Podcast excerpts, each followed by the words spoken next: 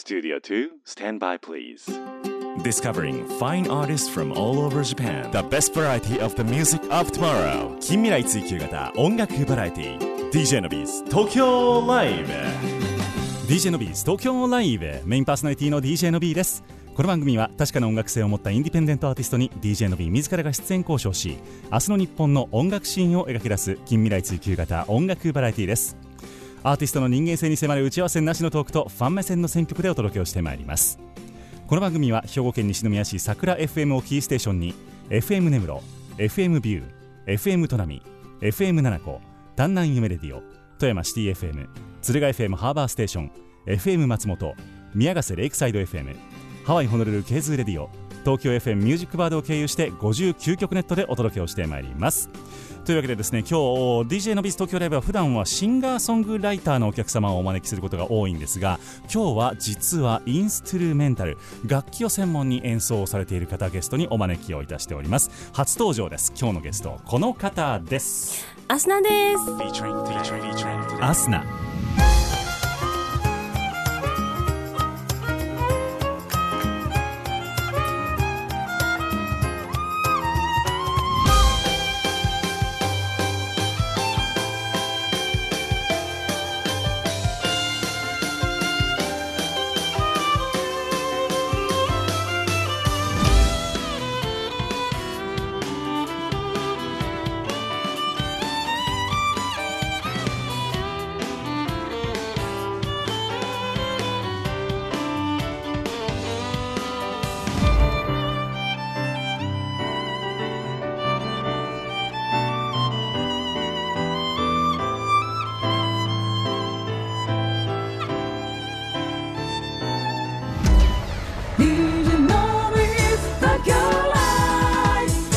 best variety of the music of tomorrow. ブ DJ のビズ東京ライ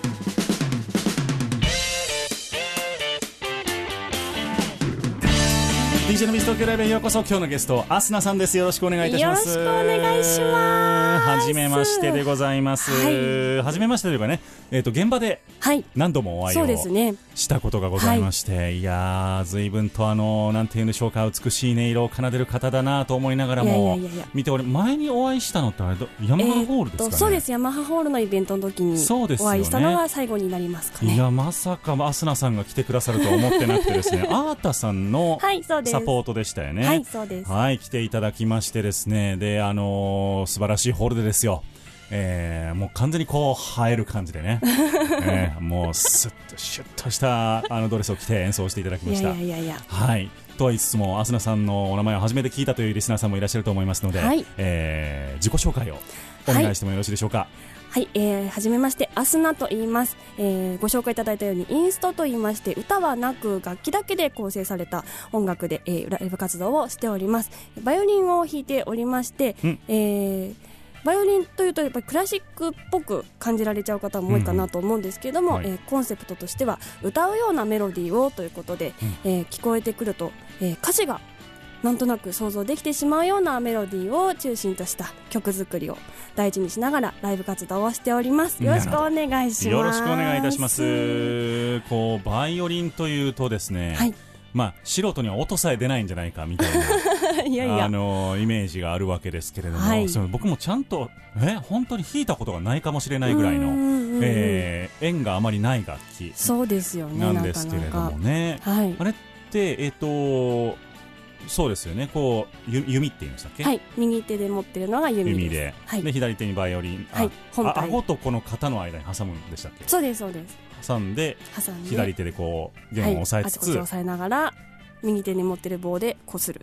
なるほどはい。基本的に1音ずつなんでしたっけ？単音なんでしたっけ？えーと、そうですね。でも、最大4つ音は同時に出せるので、へー2個ぐらいだと、まあ、割と普通に弾いたりもしますね。そうなんですね、はいあじゃあ和音的なものもちゃんと出せて、はい、出せます。ああそうなんだもう、はい。本当にそれそういうレベルです僕 バイオリンに関しては。うんうん。なので、えーっとまあ、いろいろと基本的なバイオリンに関する質問なんかもは今日は交えつつ、アスナさんの活動に迫っていきたいと思っておりますけれども、はい。そもそも、まあ、普通にこう、えー公立の教育を受けてはい。育つと、バイオリンに触れる機会って、まあ、僕みたいにあんまりないと思うんですけども、うんうん。最初に触れたのっていつ頃だったんですか？えー私はですね親がもう音楽親とあと姉が2人いるんですが、うんうん。もう家族みんなちょっと楽器をやっているお家だったので,、なるほど。で私にはもうバイオリンをやらせたいっていうのが母の希望の一つだったようで、えー3歳の時にはバイオリンを始めておりました。ちなみにご兄弟あのお姉さんはどうえいうの、ー、と一番上が声楽で真ん中がピアノを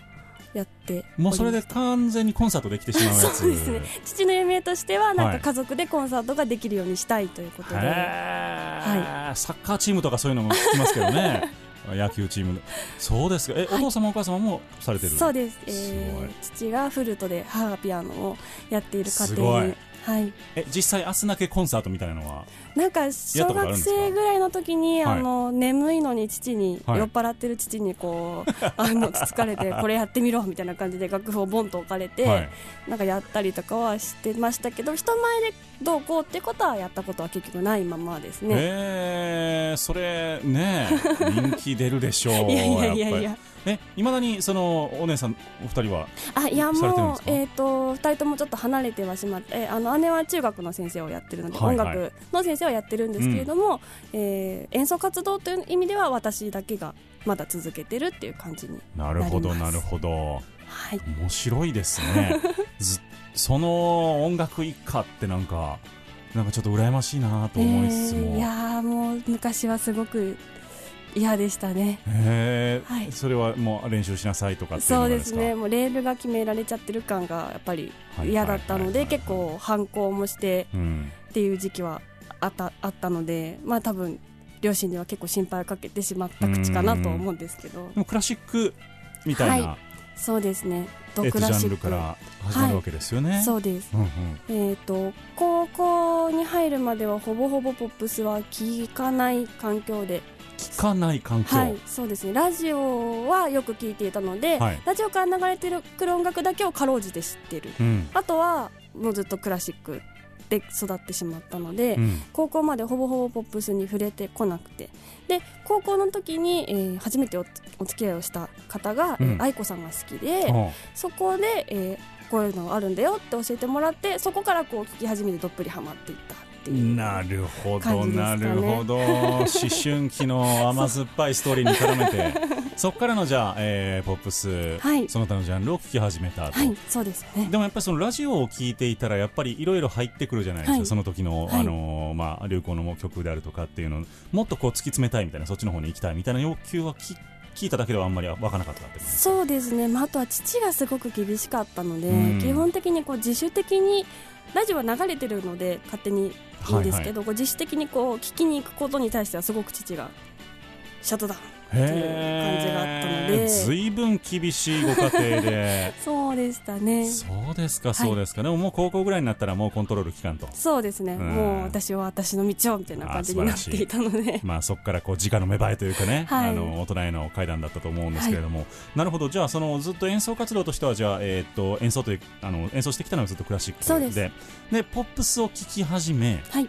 面白いじゃんと、はい。いいじゃんってなって、でポップスを演奏するようにそこからなっていったんですか？えー、といつか愛子さんの後ろでバイオリンを弾きたいっていうのをそう夢に持ってその愛子さんの曲を聴いてても後ろにバイオリンが鳴ってる、うん。あこういうのもあるんだなっていうのに気がついて、はい。でライブにも足を運ぶようになって、はい。あバイオリンの人がいるってなって私もいつかあそこに立ってやるぞっていうのがこの方面に進んだ大きなきっかけになってます。なるほど。はい、もうあの今日プロフィールを頂戴をいたしました、えーひらがな3文字のアスナさんでございますけれどももうあれですよね。もういろんないろんなところで優秀賞であるとか最優秀賞であるとかを得られていてもうすごいなと本当にすごいなと思ってますけど。とんでもないです。今まで、えっと、サポートとして演奏されたことあるアーティストという意味ではこの川島愛さんとかあそうですね。西野カナさんとか。一番最初ですかね。川島愛さんが？そうですね。なんかおすごい。どこからのご縁だったのかちょっと思い出せないんですけれども、えー、と教会コンサート教会ツアーを川島さんがやられるっていう時に、ピアノとギターと、えーバイオリンという編成でやりたいということで、えーバイオリンで、えーちょっとご縁があって呼んでいただいてっていうのが大きめの現場としては初めてのところになりますかね。それ以外もえーっとミーシャさんはい。ゆきさんはい。樋口愛さん斉藤真理さんはい。かよこさん。もはい。うそうそうたる。いえいえそうそうたる面々のサポートアーティストとして、これはあの曲作りにもやっぱ参加をされたりはするんですか？えーとアレンジの面では、はい。えー、と私バイオリンが弾くフレーズとしては自分でこう考えていてこんな風なんだけどどうだろう。っていうので、リハーサルで聞いてもらってっていう感じにはなるんですけど。じゃあアレンジに近いようなはい参加の仕そうですね。方なんですね、はい。なるほどなるほど、まあ、そんなアスナさんのナンバー今日はですね、えーまあ、ソロで、はい。えー演奏されているナンバーを中心にお届けをしてはい。まいります、今日取り上げさせていただくアルバムでございますけれどもアスナ式ドロップスいちご味と。はいこれは、えー、サクマ式ドロップスに引っ掛けた。あ そうです。これはいちご味以外にも出てるんですか今えーと今いちご味が第1弾となっておりましてこの後いろんな味を出していこうかなと思ってるんですああすごいですね。これコレクションすると、はい。なんか良さそうな。そうすごいあのジャケットも可愛いジャケットになっているのでいろんな色がねこう並んでいったら可愛いなというのの第1弾いちご味ですね。これはアスナさんの描かれた絵ですか？いええっと、絵描きのいくらまりえちゃんという方がおりまして、はい。えーその方に、えー収録曲も聴いてもらってこんな感じなんだけど、イメージで描いてもらえないかなっていうので描いてもらった絵になっております。これなんか梅か桜みたいなお花かと思いきやいちごですね。そうですね。ちゃんとこう。そうなんですよ。なんかすごい可愛いんです。いい色でございます、はい。ぜひともお手に取っていただければと思いますが、今日はその中から4曲をお届けしてまいります。まず最初にお届けするのが「ワクワク」という曲。これイントネーションをどうすればいいか僕は分からなかったですね。ワクワクではい。大丈夫です、これ水が湧くの、はい。おワクワクはい。が2つ重なっているわけでございますけれども、どういうナンバーでしょうか？えーこちらはですね、うん。えーワクワクっていうこの今漢字も紹介いただいたんですが2つの意味がかけておりまして、えー朝目が覚めた時に、えーなんか今日はいい予感がするなっていう感じで目が覚めて、えーどんな一日にしようかなと思ってるとあこんなことしようこんなことしようっていう楽しいことがどんどん湧いてくる。なるほど。ワクワクする気持ちが湧いてくるという意味を込めてこのタイトルにさせていただきました。お届けをしてまいりましょう。アスナさんのナンバーです。ワクワク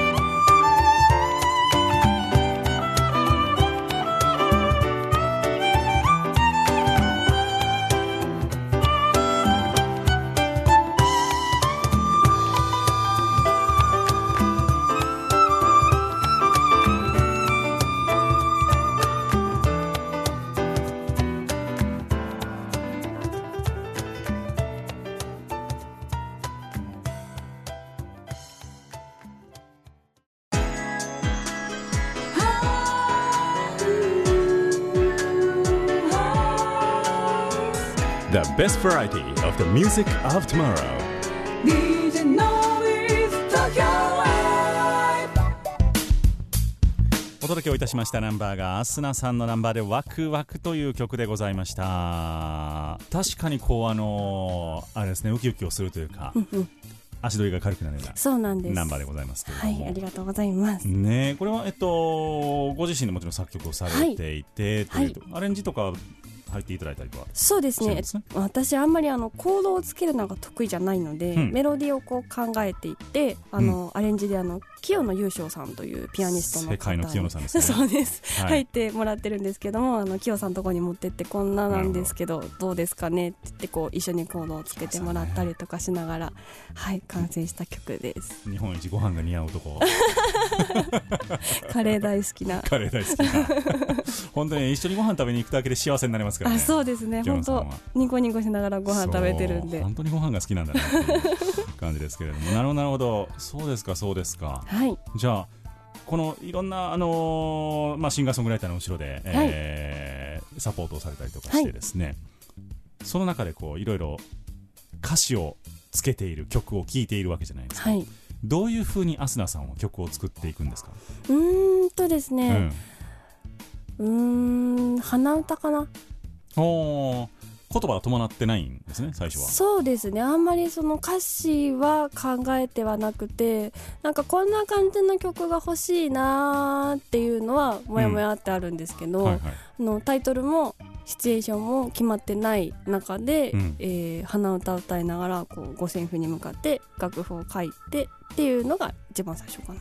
ほー、はい。なるほどなるほど。でそれがサビだったり A メロだったりイントロだったりあちこち適当なとこからスタートするんですけど、うん。例えばサビからできたとしたらじゃあこのサビに合うイントロ A メロ B メロ考えていこうみたいな感じでもうずっと机に向かって書いてる感じですね。楽器使わないで。あそうなんですね、はい。全部頭の中で成立をしている。そうですね。すごいそのスタイルはすごい。いやいやいや。大体こうギターをね、あの鳴らしながらとそうでかすよね、えーまあ、お風呂でとかっていう人も結構いますけどね、うんそれでも大体あのあれですよ iPhone のボイスメモに取っあといーてそれを後からコードに落としてみたいな。なるほどなるほど。ああそれいきなり5000符からガッと。そうですね楽譜にします。珍しいパターンかもしれない。そうですかね。さすがなんかあれですかねやっぱりその今までの音楽のやり方みたいなところもあったのかなと思いますけど、そうなのかな、まあ、あとは音感があるからボイスメモを通す必要がなく、そのまま楽譜にあ書いちゃうっていうのはあるかもしれないですね。うんうんうんうんうん。でそれをまあ弾いてみてあなんか違うなと思ったらちょっと変えたりとかしながら作っていって、メロを完成させていくっていう構成とメロディーを作っちゃうなるほど。感じですね。はい。すごいロジカルに書いてるんですねそういう意味では。そうですね。バランスを取りつつ。そうですね。はあ面白い。なんかもっとこう、えー、右脳派な感じのあイメージでしたいやいやいやいやそういう才能がないのでこう頭で考えて作っている感じですかね。この間初めて一番最近作った曲このアルバムには入ってないんですけど、はい。が初めて先にタイトルが決まってうんうん。でそれはなんか買ったピアスの名前が「うん。えー夜明けの海」っていう可愛いタイトルがついてたので、はい。あこのピアスのこの色のイメージで曲を書こうと思って「うん。夜明けの海」っていうタイトル先に決まってる曲は作りました、なるほど、ははい。それが初めてかな。あ。はい。なんかじゃあこうある意味ではスランプとかそういうのなさそうですね。あそうかもしれないですね。まあでもそんなスランプに陥るほどのいろいろかけてないので、またまたまたまたまた。え今その持ち曲というかあのご自身のオえーリジナル曲ってどれぐらいあるんですか？あるかな？16とかでもそれぐらいの感じです。ああ意外とそう。1617はいそうなんです。全然曲がなくて。でこのアルバムを作るにあたってもいつ次のアルバム出るの？ってお客さんにずーっと言われ続けて、はい。いや曲がないんだよねって言って。でえっ、と何年前かな？もう2年前になっちゃうのかな、はい。に、えー、と毎月新曲書きますっていう年間を作って。来ましたね。守れましたそれ。えっと一月だけ落としました そう一回だけ落としちゃったんですけど、はいはいはい。それ以外は一応毎月かけてすごい。それをこう上半期下半期でアルバム出そうっていうのの上半期版です。なるほど、はい。じゃあもう一枚は、えー下半期版が。準備はできていると、はい曲は決まってるんですけど、うん、レコーディングが。今年取れたらいいなみたいな。2020年ね。はい。なるほどなるほどなるほど。コツコツと。はい。じゃあ書き溜めつつ。そうですね、うん。ライブも多くで月に2本ぐらいしかやっぱやってないので、うんだからあんまりそんな本数も売ってないしうん。曲数もまだまだちょっとこれからどんどんやっていかなきゃいけないっていう感じな頑張っております。ここからのビジョンとしてやっぱりソロの活動も増やしていこうかなっていう。そうですね。なんかそれこそのラジオではい。アスナの曲が自然とかかってくるようなところをこう目指していきたいと思っているのでななんかそういう風になっていけたらいいなと頑張っておりますね。なんかこうテレビの情報番組系のうんうんうんうん。BGM とかでは使いやすそうな感じはしましたけどね。そうですよね。うん、そこも行きたい。どうアプローチしていいかわからない。ご存知の方いたらぜひよろしくお願いあもうします CD 送りましょあ送っていく。う曲曲に CD をなるほどなるほど。それが一番効果的です。なるほど。うはい。テレビ局にもう何ぼでも使ってくださいって言ってガンガン送ると。なるほど、はい。あの比較的あのマッチすると思いますよそれは、へえ、送っていこう、うん、ぜひねアスナの名前をねあちこちでそうですよ、うん聞いてもらえたらなと思もうこのプロフィィールはちゃんとつけたらバーンと広がると思いますけどね。あ嬉しい、はい、ぜひとも頑張っていきます。えー、またあのアスナさんの曲をリクエストしてみてくださいね。ラジオ局なんかにも。はい。はい。これからねそういうふうに活躍活躍をしていくはい。アスナさんですけれども、えーっと直近のライブが決まっております、はい。えー2月の15日がはい。水道橋のワーズ、はい。そして3月の13日がタイム東京、はい。3月27が北参道のグレープスとはい。いうことで、この辺は、えっと、いわゆるそのブッキングライブというか。そうですね、うん。はい。対バンライブになっております。編成は、えーこの今ワクワク聞いていただいたと思うんですが、い。ピアノとパーカッションという3人でいこうかなと思っているのではい。えーっとその他はシンガーソングライターの方々ってい感じそうですね。うん。だと思います。ちょっとまだ、多分出てない。3月とかはまだねあそうですね、うん。出てないでしょうね。決まってないんですけど。はい。はい。ぜひとも皆さん、えー、アスナさんのナンバーを。聞きに行っていただければと思いますけれども、はい。よろしくお願いします。予約とかはどういうふうにしたらいいでしょうか？えー、とアスアスナのオフィシャルホームページがございましてそちらから予約ができるようになっております。あとはツイッター、フェイスブックうん。アスナバイオリンで検索していただくと出てくると思うのでそちらに、えーリプでも何でもメッセージでもいただければはい。はいそちらで受付をしております。ではアスナバイオリンで検索をしていただきまして、はい。えーアスナさんの麗しいお姿をバーンと見ながらですね、えー予約の方に進んでいただきまして、えー現場で、えーご挨拶をしていただければと思っております、はい。いやー面白いですね。こうやってもう全然僕の知らない世界の人とお話をするっていうのは。はい。でもなんか最初そのクラシックのところからポップスに行く時ってなんか葛藤というかできるかあなー。みたいなのってなかったんですか？そんなに悩みはしなかったですね。うん。ん。そうですね。なんで悩まなかったんだろう。でもあれです。なんかこう凝り固まった考え方があまりなない感じがしますね。そうなのかな、うん。まあでも音大に入った時点で私はポップスでやっていくって思っていたので、多あなるほど。分だいぶ変わり者だったとは思います、うんうんなんで。で周りの人たち結構クラシックもうですよね。もうもうもうガチガチクラシックでねはい、もう卒業したらオーケストラに入りたいとか、はいはいはい。コンサートバンバンやっていくっていう方たちばっかりの大学だったので、はいなんなんかあの子変な子みたいな。いやーそうですよね。そうですね、はい、なんですけどえポップス方面に強い先輩とかがやっぱりちょろっといたりとかうん。して、あとはその友達にこう情報を聞いたりとかして、えーそこから連絡を取ってなんとかそっちの方面に滑り込んでいこうとしたりとかっていう感じでやっでもそれもずっと続いてるのはすごいですね。そこのいやいやいや。その方面で素晴らしい。えー、浅野さんをゲストにお迎えをいたしております。はい。続いてのナンバーでございますが夏が連れてきたものという曲でございます、はい。どういうナンバーでしょうか？こちらはですね、うん。もうそれこそ夏が連れてきたものという感じのいかにも爽やかな感じの曲になっているんですけど、うん。これちょっとアレンジがいろいろあの清野さんが頑張ってくれて、うん。あのピアニカがとてもいい味出している曲なのでそんなところ楽しんでもらいながら聴いていただけたらと思います。浅野さんのナンバーです。夏が連れてきたもの「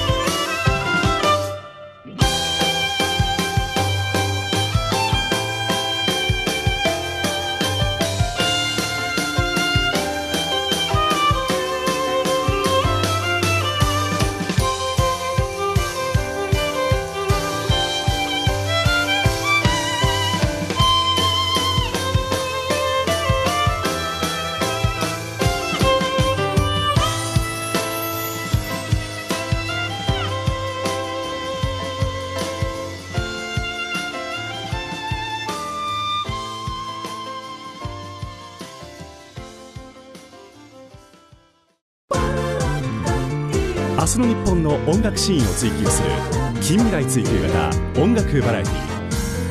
The best variety of the music of tomorrow.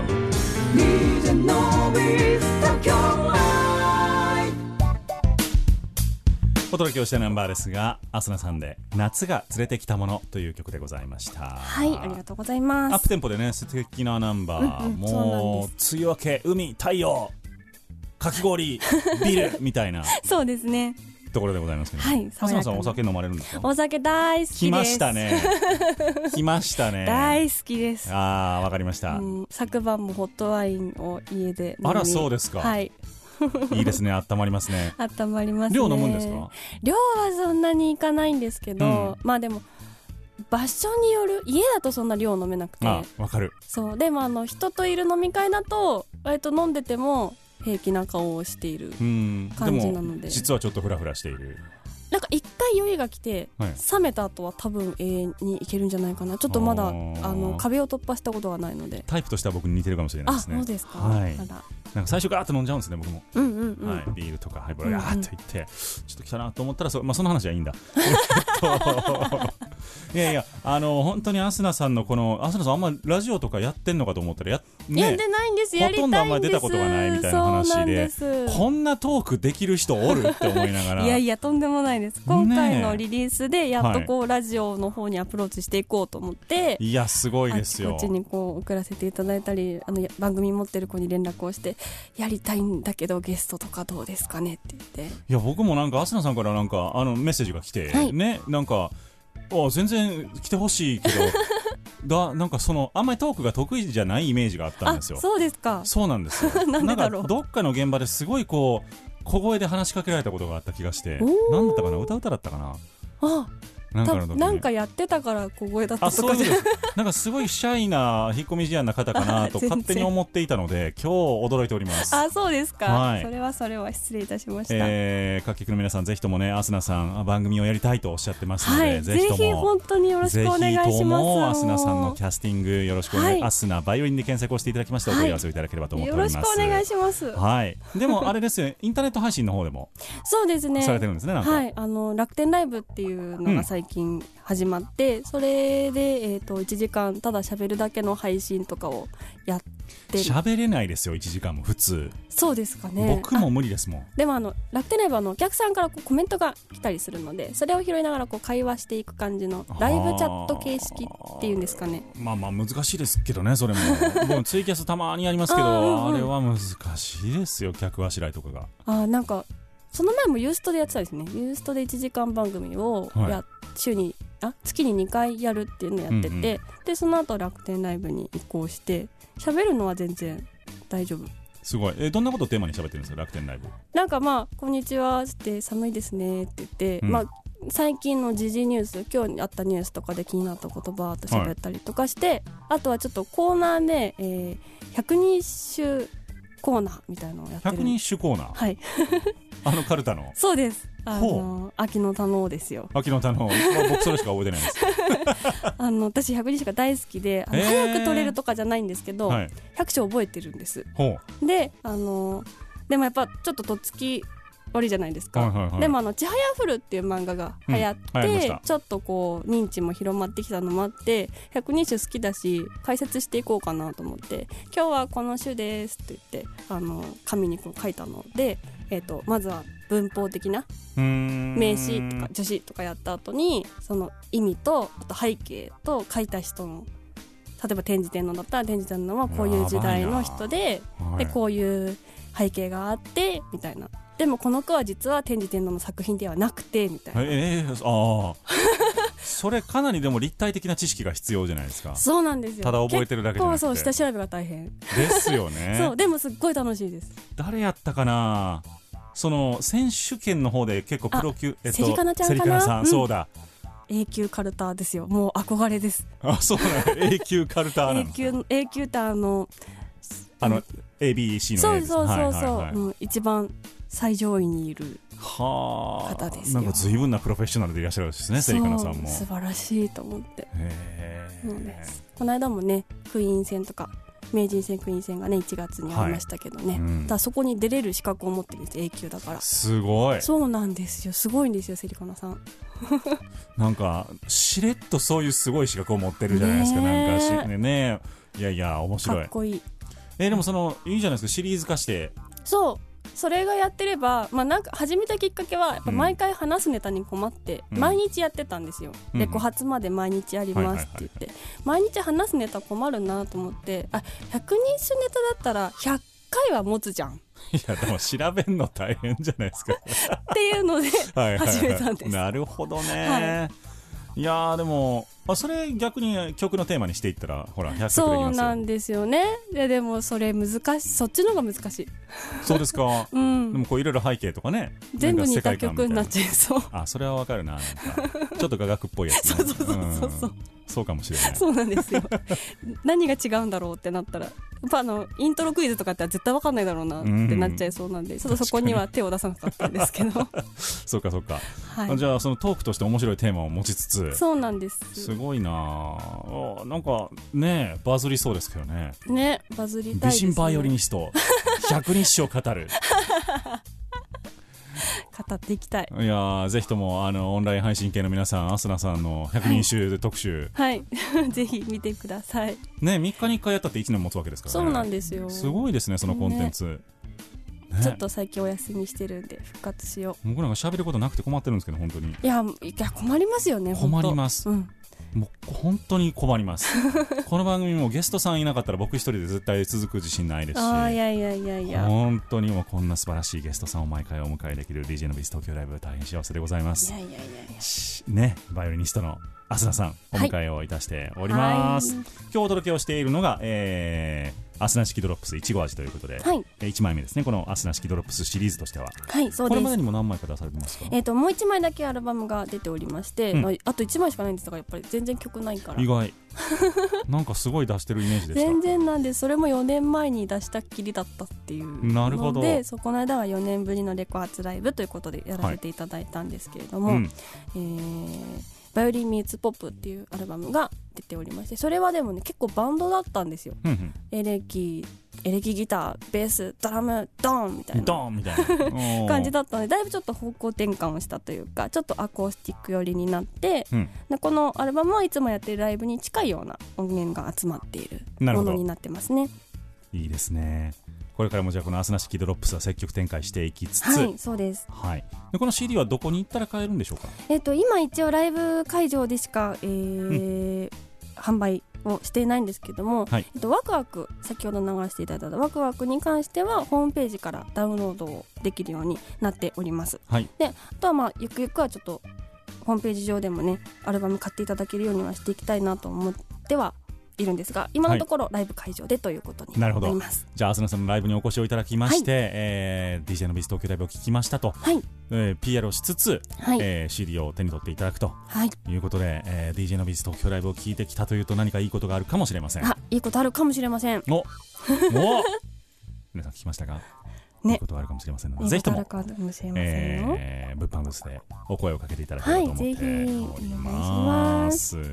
さて続いて3曲目お届けをしてまいりましょう「ネオン」という曲でございます、これはあのあれですか繁華街のネオンのあそうですそうです、繁華街のネオンもそうなんです。が、はいでもちょっとね夜運転してる感じのイメージなるほどはい今ここからね下の景色を見てもこう車のライトがバーッとあって、両側にもこう点々と街灯があるんですけれども夜こうドライブをしていてちょっとスピードも飛ばしていて、うん。周りのいろんな明かりがヒュンヒュンヒュンヒュンと後ろに流れていくような、ちょっとそんなスリリングな曲になってますね。スリリングな曲。はい。おおお届けをいたしましょう、アスナさんのナンバーです「ネ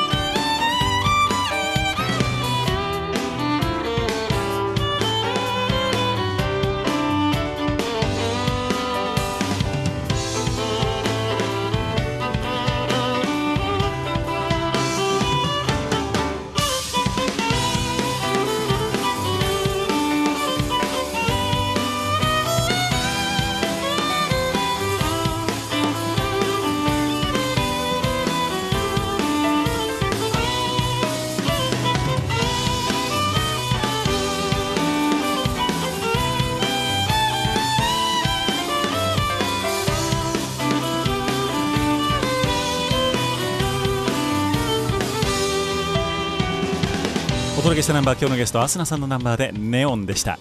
続いては DJ のビス東京ライブをハワイで応援してくれているケイズレディオから毎週届けられます。音楽と情報の定期便です。ケイズアロハハットライン Aloha Hotline. のびーさん日本の皆さんアローハハワイからケースラジオカリーンです。まもなくハワイではウクレレピクニックが開催されます。今日は日本から参加するシンガーのけいこさんにお話しいただきますアロハウクレレハワイアンシンガーのケイコです。2020年も2月の16日にビクトリアワードパークで開催するウクレレピクニックインハワイに出演させていただきます。えー私は今回4回目の出演になるんですけれども、えー本当にハワイの空で弾くウクレレは最高に気持ちがいいので今からとっても楽しみにしています。初めてウクレレピクニックインハワイに参加した時に、あまりにもその体験に感動して曲を作ってみました。こんな曲です。ウクレレピクニック。ウクレレピクニック。まさに、ウクレレピクニックと歌っていますけれども「ウクピク日和」という曲です、えーぜひ皆さんも一緒に会場で歌ってくださったら嬉しいと思ってます、えーでは2月の16日にビクトリアワードパークでお会いしましょう。マハロー。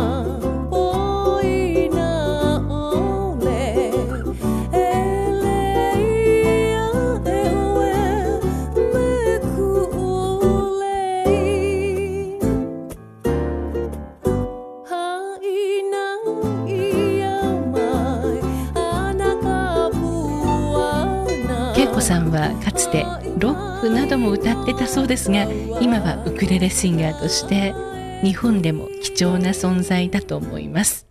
2月の16日日曜日ビクトリアワードパークで行われますウクレレピクニック in ハワイ。入場無料のイベントです。ぜひおすすめします。遊びにいらしてください。けいこさんの今日の曲は「レイ何」でした。来週までお元気でハワイから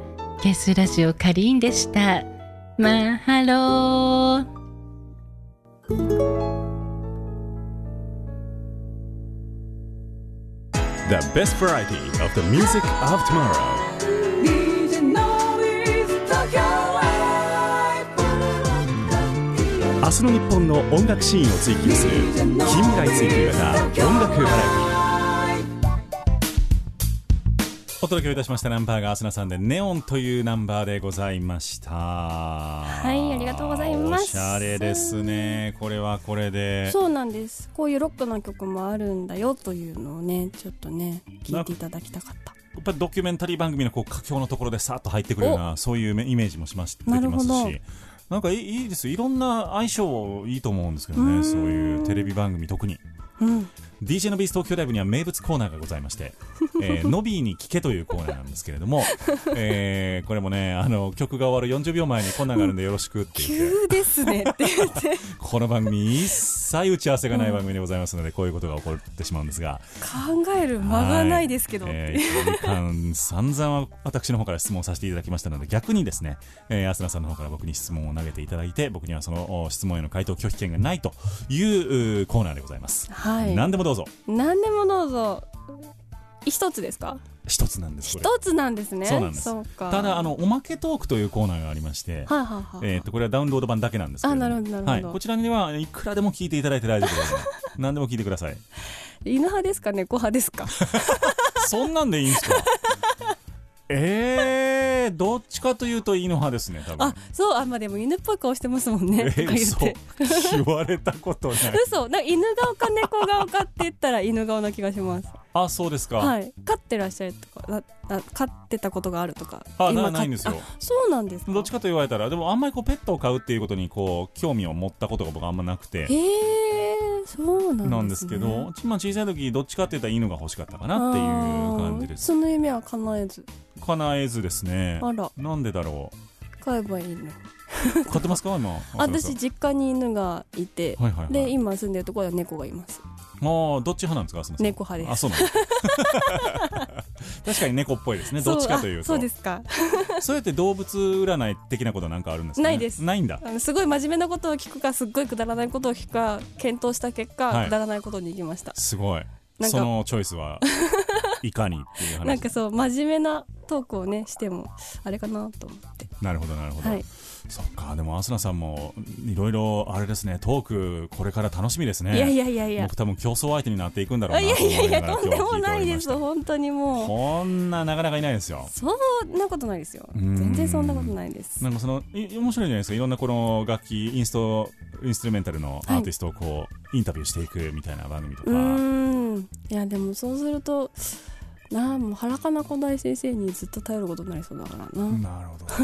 あとこうシンガーソングライターのサポートしつつも、はいはい。逆にこうねアスナさんイベントでシンガーソングライターを呼んで、うんうん。対談もやるみたいな、うん、あの1回目のレコ発がバースデーライブだったんですけど、うん。4年前に出した時っていうのがはいはいはい。ちょっとすごかったんです。自慢なんですけど。自慢。あの私がいつもサポートしてるメンバー、はいということで樋口愛佳代子飯久保沙織の対バンをさせたっていう すごない組み合わせをそんなブッキングできます？すごい。そうなんですよこの3人だすっごいいっぱいお客さん来ていたそんなだいて半年前からブッキングせんとねそうなんスケジュール取れなさそうですし、もう今やねもう絶今は絶対できない。できないでしょうね、んそうなんですよ。飯久保さんの時は飯久保さんはまだサポートしたことがなくて、はい。大好きだったので、うん。あの実はこういうことで出ていただきたいんですけどって言ってお願いをしてはい。出ていただいた感じだったんですけど、はいはい、と佳代子と樋口愛はその頃結構中心でサポートをしていたので、うん出て。って言ってまあその二人なかなか呼び捨てできる業界の人いないですからね。僕でさえ無理ですから。いやいやいやいや。いやいや本当に。まあ樋口さんは今ねもうね。それでも56年前ですからね、あうん。のこの番組に出てもらったことありますけど、ああそうなんですね。はいでももう今や手の届かない存在ですよんですよ。樋口さんなんて言そうったら。なんですよ。もこの間ちょっと連絡して、はい。今度遊びに家に来てよっていう話をういいなぁ したんですけどノビーがよろしく言ってたってお伝えください。わかりました。お伝えしておきます。ありがとうございます。こうやってねいろんな人経由で、あのー今や有名になられた方々に連絡がつくっていうのはそうなんですよね。本当みんなどんどんねねどんどん活躍していくからで私も追いつかなきゃなと。次はアスナです。頑張ります、はい。よろしくお願いします。ひらがな3文字アスナさんではい。皆さん検索をしてみてください、バイオリンアスナで検索をすると出てまいります、えーまあ、数々の、えーコンクールで入賞されたりとかいろんなアーティストのサポートをされたりとかいうことで非常に経験豊富いろんなトーク出てまいりますので、はい。えーラジオ関係者テレビ関係者の皆様 アスナさんのキャスティングお待ちいたしておりおます。願いいたします、はい、えー、DJ のビス東京ライブの方からあーアスナさんのおホームページの方にもリンクをさせていただきます、はい。番組ホームページ http コロンスラッシュスラッシュ e-nobby.com e-nobby.com で皆様のアクセスをお待ちいたしております、えーそして、えー今日オンエアで聞いてくださっている方は来週月曜日の午前0時からあーこのホームページの方でダウンロード配信がスタートをしてまいります、えー DJ のビズ東京ライブの他の番組も全部聞けてしまいますので、えーぜひともですね PC スマホタブレットからアクセスをしていただきまして、えー無料でそして登録もなしで聞いていただくことができますのでご活用いただければと思いますそちらの方にはなんとダウンロード版だけのおまけトークというのもありまして、えー僕と浅野さんが真剣に日本の将来について語っていくという、えー大変にこう重厚かつ長大な、えー音声おまけもございますのでぜひとも、えーえっと聞いてみていただければと 思ってもう言っててバカらしくなってきましたので 聞いてみていただければと思っております。というわけで浅野さん今日は本当にもう1時間そろそろ経とうとしております。早いね初めて番組にお越しをいただきましたが、はい。いかがでしたかこの打ち合わせのない番組？いやドキドキでした本当にもう。本当ですか？楽勝でしょいやいやもう手汗が止まらない止まらない。のよ言いますよ止まらない 止まらない。もう本当にこんなに打ち合わせないんだと思って。本当にないんですよ。びっくりしました。曲順だけもう始めるんですか？みたいな。みんな言いますねでもあの最初はこう緊張してるからそういうツッコミもできないみたいな、うん。そうらしいんですけどいやでも楽しかったですね。ありがとうございます。いやでもまたあの次何味かわかんないですけど、メうん。メロン味の時また来てくださいあぜひぜひ。やったー、嬉しいです。もうメロンに決まりましたよ。はい決まっちゃった。アスナ式ドロップスのリリースのたびに、えー、DJ のビストークライブに遊びに来ていただくと。はい。いうことで今後もよろしくお願いいたします。よろしくお願いいたします。ラストのナンバーでございます。手の中の星という曲でございます、はい。どういうナンバーでしょうか？えーこちらはですねと先ほどちらっと名前が出ました原かな子ちゃんというピアニストの方に協力してもらってできた作品でして、はい。えーアスナがこう自分でこうメロディーを作ってっていうので作った一番最初の曲になります。なるほど。はい。で、えー大切なものをついこう手を伸ばして高いとこばっか見てしまうんですけど実は一番自分の近くにあったよっていうそういう曲になっております。お届けをしてまいりましょう。ラストのナンバーでございます。アスナさんで手の中の星でお別れです。今日のゲストバイオリニストのアスナさんでした。ありがとうございました。ありがとうございました「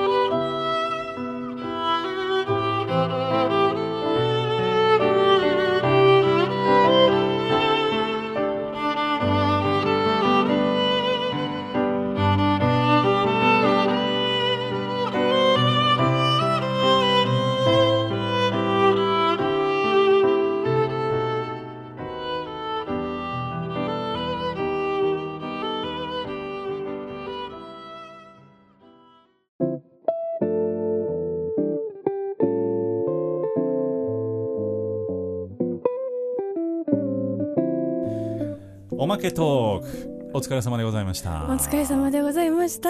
この BGM から分かるようにこのコーナーはゆるいです。はい。何喋っても大丈夫です。ゆるっといきましょう。どんなことを聞こうと思ったんですか？その犬派猫派以外に。犬派猫派以外は、えー、ラジオをの方面に来られたきっかけ。はいはいはいはい。なんか放送部だったっていうのをちらっと。なんかすごい聞いてます僕の話あのー多分それはねヤマハホールのイベントの時にあそうでしたっけ？そう、うんうん。おっしゃってて、はい。あなるほどねと思ったのがまあ最初だったんですけど、うんうん。でもそうそもそもその放送部になんで入ろうと思ったのかなとか。なんかね分かんないんですよそれも。もう覚えてなくてはるか昔の話で。でえっと僕多分小学校の頃ってあの10時までに寝ろみたいなことを言われてうんうん5年生ぐらいまでかな、うんうん。4年生か5年生ぐらいまではそう言われてて。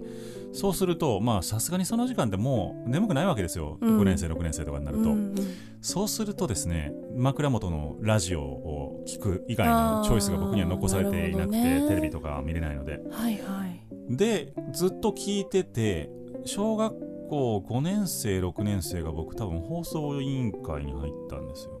うんうんうん。であなんややる方もおもろいやん。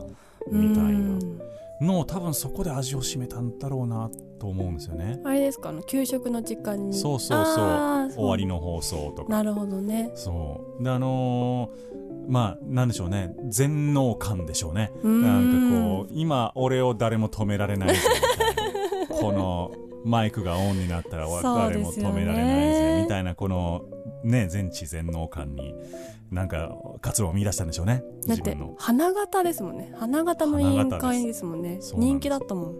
やっぱそうですか？人気でした人気でした、ね。私は全然その頃地味な子だったので。また。あのてかまあ学校に重きを置いてなかったというか。何してたんですか？あ練習。練習か。だったのそうで本当にすごかったんですねじゃあその練習の。いやーそうですね。学校より練習。今日レッスンだからって言って早退みたいな。すごい。そうでしたね。はい。ガチガチガチですね。なんかまあめっちゃ感じ悪かったと思うし学校ではすごい浮いてたし、うん。何よりもやっぱバイオリンだったので、うん。その頃は本当クラシックでこう名を出していく名をなすっていうことを、まあ、親もやっぱりうーん。夢見てたと思うし私もそういう方面なんだと思ってうん生活していたので、私は周りとは違うみたいな感じでめっちゃ感じ悪い子でしたね。じゃあひょっとしたらその時バイオリンをやってなかったら放送委員会になな行ってて僕とあもしかしたら。横で並んでるかもしれないです。番組表でね。まあでもここからそういう可能性も十分あるわけでございますけれども、うんうんいやいや。そうですかそうですか、はい。そうでもそうやってで阪神・淡路大震災がありましてそれは中学の1年生だったんですよ。でその頃からいわゆるコミュニティ FM っていうちっちゃい FM 局ができ始めたのが、えーっとまあ、僕が活動を具体的にやるきっかけでしたね。中 1? 中1でそれがあってで中学でも僕放送部に行きたかったんですけど、はい。まあちょっとほさ放送委員会にのめり込んでいた僕を見て親がちょっと放送部はやめとけっていう勉強せんようになるからみたいな、へえでも委員会でそこまでのめり込むってすごいですね。楽しかったんでしょうあねーで高校になって放送部に入り、で地元にラジオ局が開局するタイミングとそれが重なって、うんうんやらせろと。すごい。言っていたのが今この番組のキー局になっている桜 FM というとこすごいそれ、はい。へえそうなんですよ。それ以来だから22年いや素晴らしいですね。38歳のおじさんになりました。いやいやいやいや、中1でそこにこうアプローチができるっていうのはすごいですね。うん。ね今から考えると、うん。自分がプロデューサーやったらそんなね爪入り来た兄ちゃんが来て やらせろって言ったらなんて思うやろなって思いますけど。うん。まあ絶対無理ですよね普通。多分ね。すごいね。面そうなんでですすね。そうなんですよ。へえそうなか感じでございます。なるほど。うん、いやでも私はだからそのテレビよりもラジオがこうずっとうん。車で移動することが多かったんです、なるほどなるほど。レッスンに通うのも車でに片道2時間かかっていたので片道2時間？はい家から片道2時間かかっていたのでその中で、まあ、あの CD もいっぱい聴いてたんですけどあの CD 聴き飽きたりとか帰りのレッスン行くまでは自分のそのやる曲と前のレッスンの録音とかをずっと聴きながら行くんですけど帰りは今日のレッスンの録音を聞いた後1時間はえーラジオがかかってたんですよね。うんうんうん。でそこで、まあ、NHKFM が多かったんですけど、はい。い、ろんなこうラジオを聞いてああいいなラジオってっていうところ。ん。あとは高校生の時に受験勉強をするのにラジオを聞きながらっていうのがやっぱ定番ですけど。なるほどなるほど。で、えー、とメールも出したりとかしてお。読んでもらったりとかもしてめっちゃ楽しいっていうそっか。メールの時代ですよね。そうです。僕の時代はファックスですよ。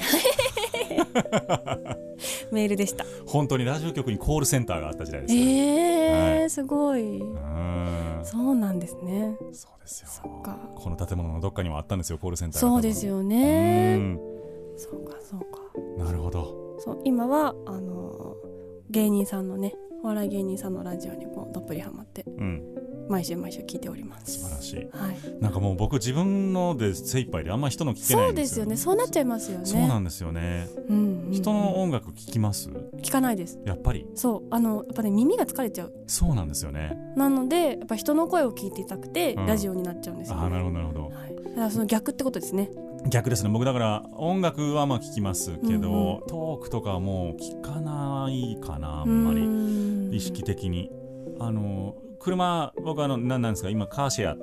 車をはい使ってるんですけど前の人がつけてたラジオがそのままついてるとかそういうレベルではあるんですけど、とあとここの建物に来た時に、あのやってる生放送を聞くとかもそういうレベルですね、やっぱいろいろ気になっちゃいますか？あのーなんて言うんでしょう。自分ここできてないなっていうのを吸収することもあるし、逆にこれでこの番組できんのみたいな時もありますし、そういうとこに耳いっちゃいますよね。行きます。あの人のあらの方が腹立ちます僕、あーいやうん。まあでもそうですよねうん、そういう性格です。いやいやいやいや私もそうです。やっぱ耳が疲れちゃう。あの全部楽譜にしようとしちゃうんで。ああうんそれそうなんですか？本当に絶対音感のある人ってなんかあのスイカのピピっていう音でも聞きになあーるみたいな。まあそうですね。あの、ねレジとか嫌です。はああちこちでピピピピピピピピってあののやめて電話の保留音とかね。ああ歌ってます。一緒になって。だからその時に取られるとめっちゃ気まずいっていう。そう。気になるらしいっていう。そう気になっちゃうんです。スイカのあの音は何なんですか？音。あなんだろう。意識してなかったな。あなるほど。うん。シとかラとかその辺。C から。今思い出せないですね。すいません。後ほどはい。検証していただいて、はい。つぶやいていただければと思います つぶやいておきますじゃあ、はい。えーというわけで、えー、アスナさんにお越しをいただいてなんか今日言い残したことないですか？言い残したことえー、ラジオ番組持ちたいです。言ってる言って言い残してない何回も言ってるそれ。大丈夫 何回も聞こえてます、えー、ぜひともおーアスナさんにラジオ番組の愛の手を差し伸べていただきたいと思います。はい、全国の FM 関係者の皆様よろしくお願いいたします。はい。今日のゲストバイオリニストのアスナさんでした。またぜひお越しください、はいありがとうございました